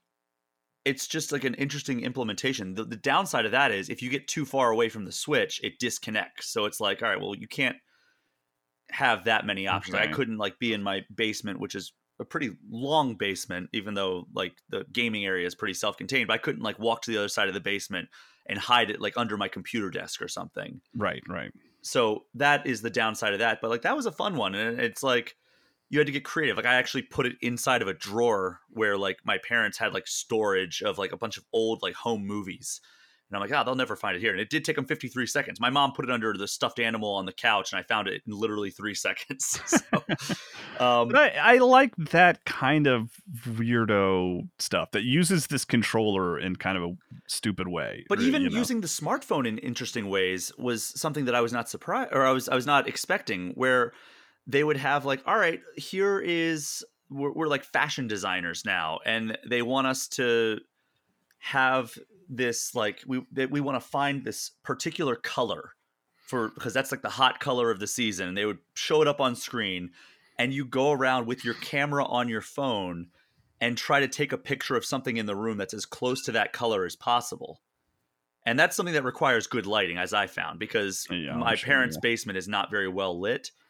And I was going around like taking, I was like, "Oh, we need like this dark forest green, and they have a foosball table down there. And I took a picture of that, and it showed up as like black on the screen. I'm like, all right, well that that didn't work out so well. But like, I think that if you had a well lit room, that would actually be a pretty cool game. So there's there's some interesting stuff that they are doing, and I'm wanting to play more. So that is that that's a good sign, I guess. a, a But good yeah, sign, I guess. Kyle, guess. you'll yeah, have to come over and play some with me and see what you think. Because yeah. you have Oh, to have multiplayer. You can't just like I can't play it by myself. yeah i mean the other sort of nice thing about it is it is it's 30 bucks right so it's not a full priced switch game it's Mhm. not a $60 game and i i think i will get a copy and play with my play with my kid and then she'll have it for when her friends come over too like i i I think i'm gonna try it i think i'm gonna give it a shot yeah, like it was a little bit too much for my nephews who are four and two. But I think older oh yeah that, that's that's maybe a little tough yeah uh, that age older than that they will they'll be good. I think like you know maybe that e10 not for content but for like just understanding how the games work e10 plus might be the age range for this. Yeah that that makes sense yeah. But yeah that is out now and i'm gonna keep on playing that maybe get a review out here in the coming weeks but kyle we're gonna take our last break of this episode and when we get back we're gonna do definitive ranking and eshop gem of the week. We will be right back.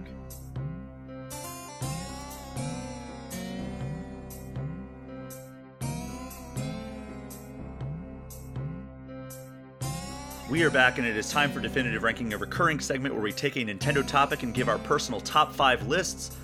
We are halfway through 2023, So, Kyle, I want to get your top five games you're looking forward to through the end of this year. So, start at five, count it down to one, give me a sentence or two about each. This is only going to be focused on games that are going to come to Switch. So, keep that in mind when you give your top five. Cool. Um, number five. I've already got asterisks here. I, you gotta love asterisks on Nothing on lists. ranking like asterisks. So my number five is Pikmin Four, right? Because it's not out yet, but I am playing it, right? So d- I don't know if that's cheating. I don't know if that counts, right? If it's like, is it can it be most anticipated if I'm playing it? Well, I I, don't have know what the rules two are. games on my list, But and I'm- I'm, currently playing one of them. So Okay. go for it. My backup was Disney Illusion Island. I'm I'm curious about that game. Uh, um, I've said a lot about Pikmin 4 already. I Disney Illusion Island uh, looks very Rayman esque, Rayman Origins, uh, Rayman Legends specifically. So, and I like uh, I like Mickey. He's a cool guy that I want to be friends with.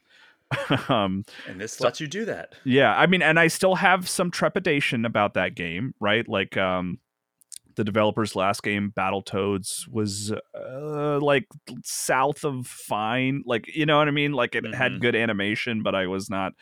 I only played the first couple levels, and I was like, I don't. I'm not really enjoying this. Um, And Disney Illusion Island will live or die on how fun it is to run around and jump. And I don't know how fun it is to run around and jump yet because I haven't got my hands on it yet but I like the way that game looks. Well, a couple weeks ago, Wesley LeBlanc was talking about Disney Illusion Island, and he seemed pretty positive on it. So Yes, yeah, yeah, he did. I believe got to play it. I think. pretty Um, sure he, he got his hands on it out at Summer Game Fest. Yeah, I believe so. So yeah, uh, ca- cautiously optimistic about that one. Uh, number four, Sea of Stars. Uh, a- I wanted to put that one on mine. Yeah, the the heavily inspired by Chrono Trigger RPG. I uh, it was on our cover, and I wrote that story. So I, as a result, I got to play like the first like five or six hours of that game. Um, I have played a lot of Sea of Stars, and I really like what I played. Like I my. I, w- I was I was mad that I had to put it down and couldn't keep going because I was really enjoying it mechanically and I wanted to see where I was going and it looks great. Uh, very excited for Sea of Stars.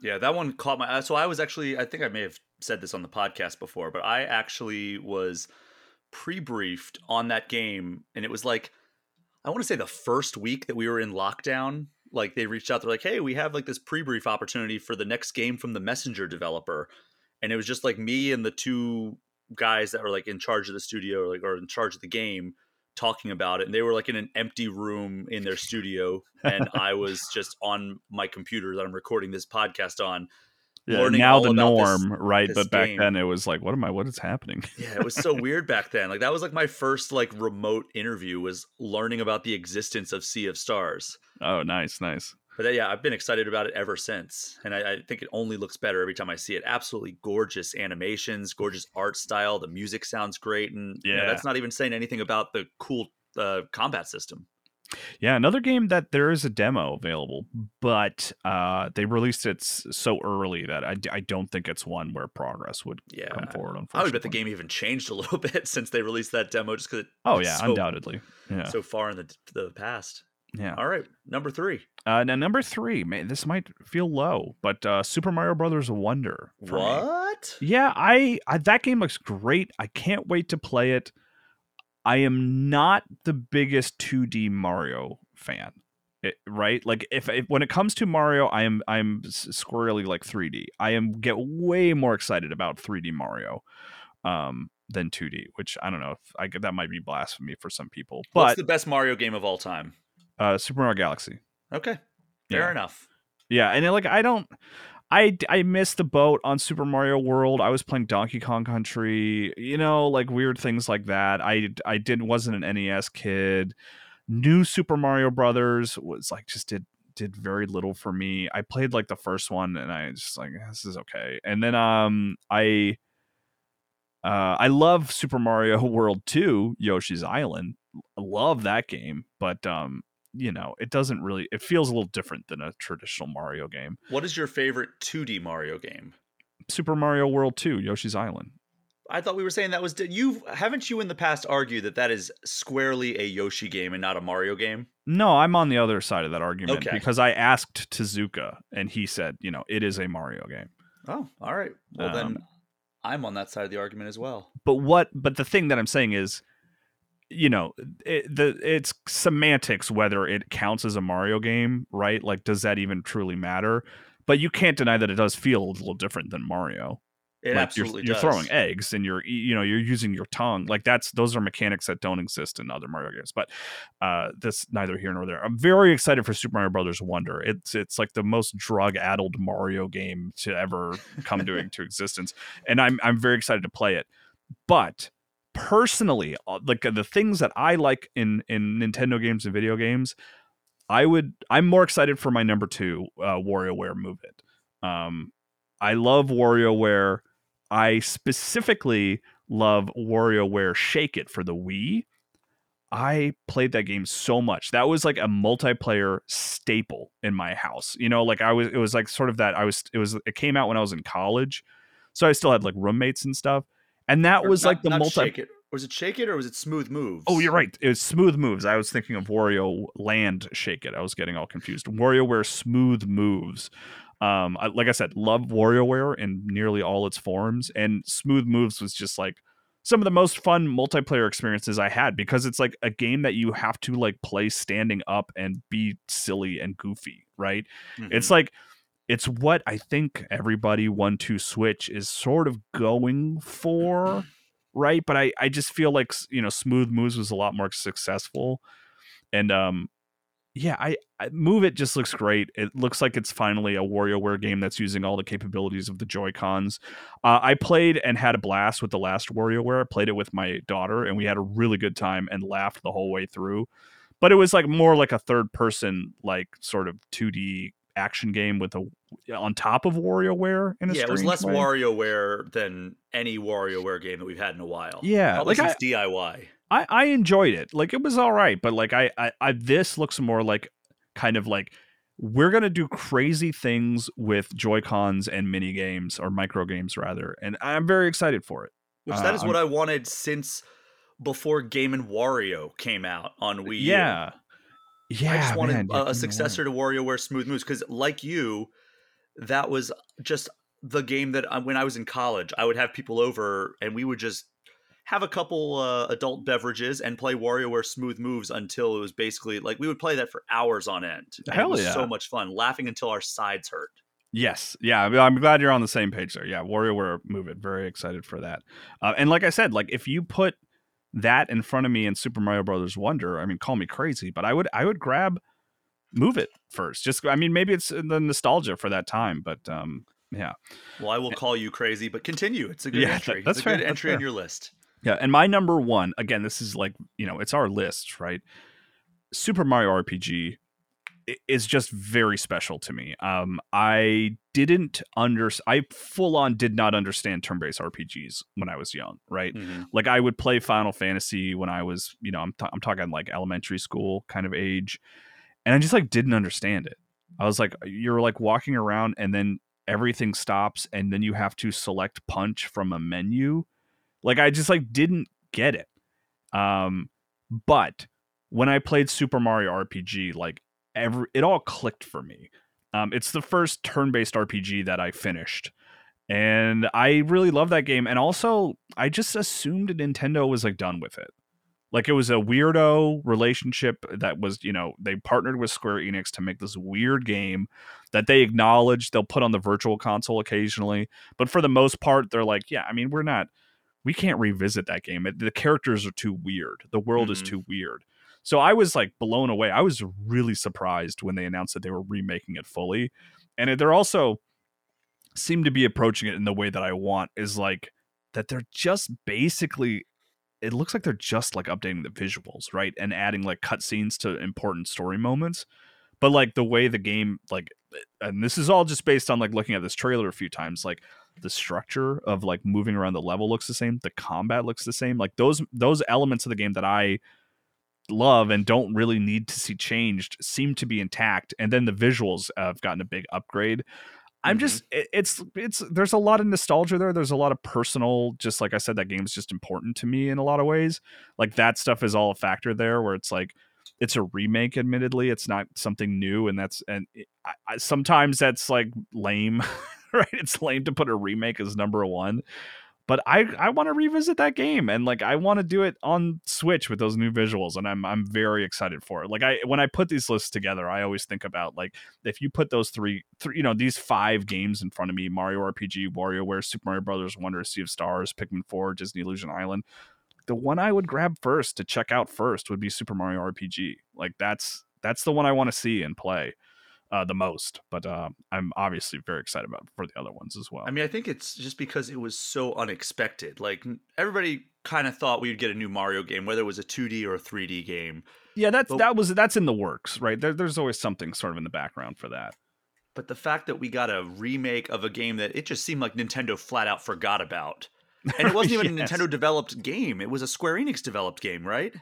It just square even Or Square, Like, I guess before Square it- Enix was a, Yeah. an entity. Which is just to timestamp it really not i'm not like trying to correct you or anything it's just like that's how long ago that game was you know And like it's never really acknowledged. Like everybody was like, "Oh, well, Geno's going to be in Smash," and nope.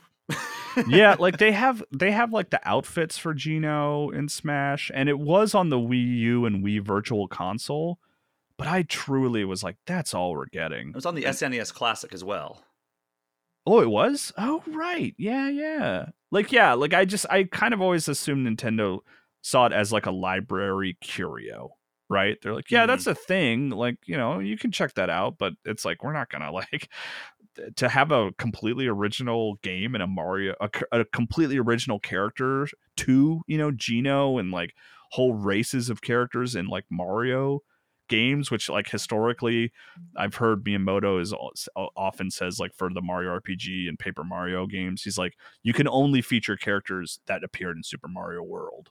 Like no no new characters you know even like super paper mario they had like a new new characters but they were like geometric shapes right? Like you can't you got to keep it simple like nothing can overshadow the the mario characters where mario rpg has like characters that like are bizarre and weird and look different and don't really align with nintendo's typical mario Mhm. style so i just thought that they were like it was just never gonna come back you know but it is and i'm very excited for it Well, that is a solid list, and I am shocked because only two games overlap on here.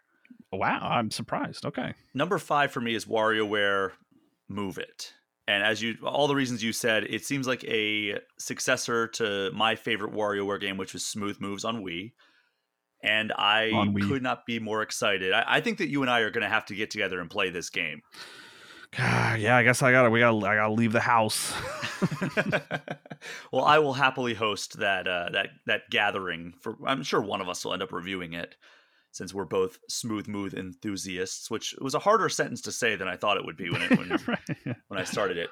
Uh, number four, Persona 5 Tactica. And I think this might be purely on my love for Persona 5 carrying this because I'm not the biggest tactics guy. I love like some of the staples like um like XCOM 2. Those are that's one of my favorite tactical games of all time. Mario plus Rabbids is awesome.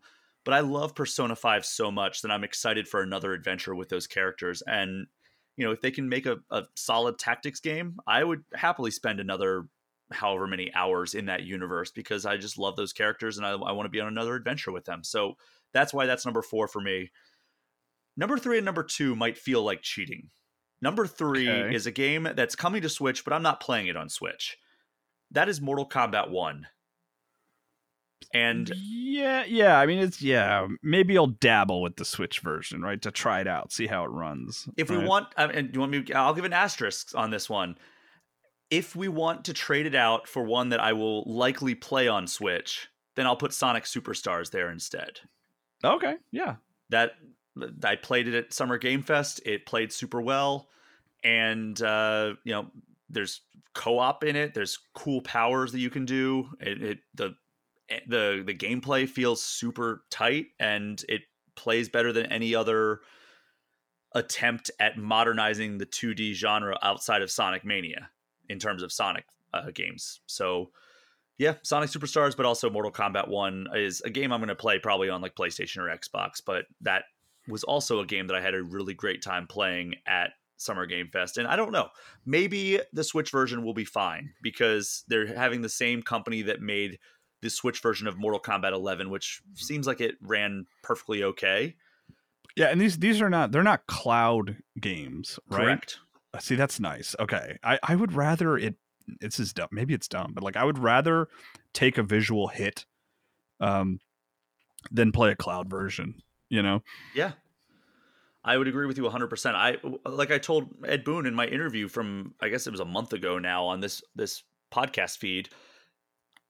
If it was a cloud version, I would be like, yeah, you know what? I'm just going to play on PlayStation. I'm good. But the fact that it's local is like, oh, maybe I do want that on the go. Because like if it's a cloud version, if I'm on a plane, I cannot play Mortal Kombat 1 if it's a cloud version. If it's local as Ed told me on the the, the interview, then I can play it on the plane. And that's the biggest thing for me. Otherwise, it's like, why would I have the visual compromise if I can't take advantage of, you know, having the main reason you get a game on the Switch when it's multi platform, which is the mobility. Yeah, I mean, and it, even like the, the there is that the plane argument, right? Which I think is totally valid, if a bit elitist. Brian flying all over, you know, like some kind of CEO that you are. Uh, you do a lot Yeah. of travel for this job, so it, it actually makes a lot of sense for you. But um, I just like I have good internet in my house. I'm I'm happy with my speed and stuff like that. But like it, there is no denying that like the Wi-Fi is just inconsistent. Like I can buy the best Wi-Fi routers and I can have the best internet, but it there's still there's just going to be the occasional hiccup, and it's just always going to drive me crazy. It's just I I don't know how to avoid it. You know. Well, at least we have Kingdom Hearts 1 and 2 as cloud games on the Switch. So stupid. Such a bummer. Uh, number two, again, might feel like cheating because it's been out for almost a year now, maybe even longer than that. Vampire Survivors. Right, that's a good entry. I like that honestly. Yeah. I'm so excited to have a full version of that on the go because I was. That's actually how I passed my time. So I, I, I was on the plane yesterday. I was Wednesday. We're recording this on a Thursday. I was on a plane Wednesday afternoon. I was trying to play Tears of the Kingdom on my Switch because I had brought my Switch to my parents' house because I was playing Mario Kart and everything. I'd packed two Pro controllers.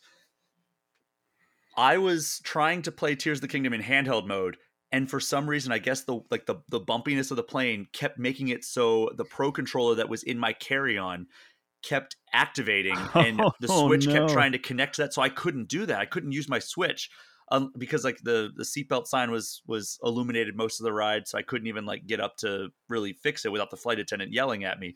So I was like, you know, what? I'm just gonna put my Switch away. And what I did was I played Vampire Survivors on my phone, which is Right. fine. It it it runs well. It it, it plays just fine. It's just the touchscreen controls just don't feel as precise as you sometimes need in that game. And I got overwhelmed a few times where I was like, I could have probably made that out, made out of that if I was on like a controller. And I know that the yeah, yeah. most of the time, 99% of the time when I'm flying with my Switch, I'm fine because I don't have my Pro controller packed and it's not getting activated by my iPad or whatever is in my that's such a that's such a funny bummer that it's like your pro controller kept going like, oh hey, did you did you want to play? Uh, no, oh okay, you don't want to play. Okay, I'm sorry. like I was trying to explore the depths and I was trying to like glide o- around and it's like every like 20 seconds it kept going to that like controller select screen of like oh you want to play with the the the pro controller okay and I'm like no handheld mode and eventually I just gave up but yeah so having a competent stick based version tactile control based version of Vampire Survivors to be able to take on the go because I don't have a Steam Deck that would be a game changer for my travel because you can lose hours upon hours playing that game. And it, it it's like i said a couple a couple weeks ago when i was coming back from summer game fest and i was like tears of the kingdom is like a time travel device when you're on a plane because like you just get lost. It's like i was playing it and then i looked up and it was like oh it's been two hours and i've been playing this game and now you know we're almost done with this flight. I feel like vampire survivors would be that same way so that that's why it's my number two on this list. And then number one don't have to go into it too much. Super mario brothers wonder. New 2d mario game that takes some chances. It's giving us new mechanics giving us a new art style. It's not new Super Mario Brothers, whatever. It, it that which that was starting to feel so vanilla. Like the the one, two, and Wii felt so novel, and then you, while such a good game, like mechanically and everything, it just looked and felt exactly like the Wii version, and it was like this just feels like a remake. And then they remade it again for Switch. So I don't know. Like Yeah, I'm glad they're taking some that- chances with this. The, That series just has never done it for me. I don't know. Like none of the none of those Mario's. Like I've I don't I I finished the first one on DS, um, and, and like every other subsequent release, like I maybe play the first couple levels. I'm like, eh, I'm good. it just doesn't feel as I don't know exciting as the NES and SNES Mario games did. Sure, yeah, Mario Brothers Wonder gives me that sense, I, and hopefully it feels that way when I actually get to play it. It gives me that sense of like, okay, this is something new, and this is a different art style. Because that was what was so cool about the Mario games in the early days, right? Where it was like every single game had a different art style. yeah. And of course, yeah. it was all unified in Mario All Stars if you got that package, but like that was just a, a special bundle. The fact that they had, you know, Mario 1 looked distinct from Mario 2 USA at least. Mario 2 USA looked different from Mario 3, and then Mario World and Yoshi's Island all looked so different from one another, and it felt good in that way. I think that if they did one or even just two games with that art style of New Super Mario Brothers, it would be looked back on as a very cool thing. And even people would probably be like, oh, I wish we'd get another game in that art style because that was so cool. But it felt like they just kind of were resting on their laurels with the art style and with like kind of the the creativity of that sub series. And that this feels like this this is like the next evolution of that. And that's why I'm so excited about it. Yeah, no, I the big thing for me is just how expressive he seems to be and like the way he moves and like you know changes his positioning when he's at the apex of his jump and stuff like yeah that that that stuff all looks great i'm excited. Absolutely. So, as we covered in this, so many great games on the horizon. But Kyle, we're going to end the episode as we have traditionally done, looking back at a game that's already out that maybe people missed, and that is the eShop Gem of the Week. I am going to give my pick this week, and that is Gato Roboto. Have you played this game? Brian i reviewed this game Oh, so you can you and I can share in the joy of Gato Roboto. It is a Metroidvania in kind of like the Game Boy style of like uh visuals. I think you can even choose like your color palette and everything. But it, it's Yeah, it's, it's just just- a it- Metroidvania where you're a little cat running around, jumping in a mech, and you get different powers and open up different paths. It, it's traditional Metroidvania in that sense, but with a, uh feline twist. So, what else did you like about Gato Roboto? the yeah so yeah you're a cat with a mech suit and then a lot of the game is like like jumping out of the mech suit to have more maneuverability but then in the mech suit you have you know like health and you know weapons and stuff like that i also there's this it's just that thing, the one thing i always remember about gato roboto that i like is in the narrative that the idea the story of the game is that you're you're uh you're a pilot you crash land on a planet and then you have a pet cat and you're like stuck in the rubble and the pet cat goes out and does tasks to try to save you I forgot And, like, about that. Yeah, and you have these conversations with the cat um, where the the astronaut is like you need to go to this level and, and flip this switch and then he'll be like you know i, I actually don't know if you're listening to me because you're a cat um, but i'm just going to keep telling you to do stuff and things seem to be happening. So i just always like that little twist of the game. Is like is the astronaut like is reliant on the cat for help but the cat is ultimately like what we would consider a normal cat where it's just like the guy's just like well i hope you're uh, doing these things i'm asking you to do because i would like to get out of here alive so it's a super enjoyable game, especially if you love Metroidvania. As Kyle indicated, there's a good amount of humor in it as well. Running around as the cat outside of the mech actually feels really good too. Um, and I, I like that mechanic of like, all right, sometimes you're just riding around in the mech, you're you have all these powers, and other times you're just like this kind of defenseless little cat that's trying to open up new pathways so the mech can get through. Uh, but it's only eight dollars, which is a major selling point. It's I think it was just recently on sale for two dollars. I know it's as of this recording on sale on Steam for only two dollars. So that's Oh, something that- yeah. that's a That's no great. brainer right there. because it's, it's Um, not and this is this is i say this as a positive thing it's also not very long i think it's like three or four hours Yeah. you know like and which is it's just it gets in and it gets in and out in, in like the perfect amount of time um you know. So yeah, good good recommendation for sure. And it came out in 2019. I think it's on other platforms now. I think originally it was just Switch and Steam. I think it has since made its way at least to Xbox. I believe it was on Game Pass for a while, if it if not still on there. So there's plenty of options if you want to check it out. It's a great Switch game because as I indicated before, it kind of emulates that Game Boy visual style and, and it's I don't know, it's just a really really good Metroidvania game, and it's bite size as well, which is nice and and it's very affordable. So check it out if that sounds appealing to you. But Kyle, thanks so much for joining me for this episode. Yeah, thanks for having me. And thank you so much to everyone for listening. Do me a favor, if you haven't already, throw All Things Nintendo a five star review and hit that subscribe button. If you want to get any questions or comments in, you can get in touch with me at allthingsnintendo at GameInformer.com or hit me up on Instagram at Brian P Shea. I'm also on Blue Sky and Threads now, so you can follow me there. I'm at Brian P Shea on both of those. You can also join the Game Informer Community Discord, which is a perk for subscribing to our Twitch channel, even just for one month. Kyle, tell people something about your online presence. Um, yeah, still poking around Twitter, uh, but yeah, Blue Sky is the one I'm sort of focusing on mostly these days. Uh, Kyle Hilliard on there. No, uh, usually I have an M in the middle, but I was able to drop the M for Blue Sky. I did sign up for Threads last night, man, but I don't know. It's just another one of those things. Follow me yeah. wherever. it's hard to keep up with all. It's like, what am I going to do? Just post on all of these, like copy paste everything to both, and then hopefully one of them prevails, and we can just stop that. Yeah, I'm hopeful. I'm sort of leaning blue sky. Like so am I. Seems to be where people are moving, and so we'll see. We'll see. I would love to get away from Twitter. Though. That'd be great. I did it months ago and have not regretted it once. Aside from losing my 10.5 thousand followers, that's the only downside to because now it's like I look yeah. at my following on Blue Sky and it's like 200, and I'm like, oh. yeah, you got to build that back up. But that is our show for this week. Thank you again for listening. Take care. We will see you next time.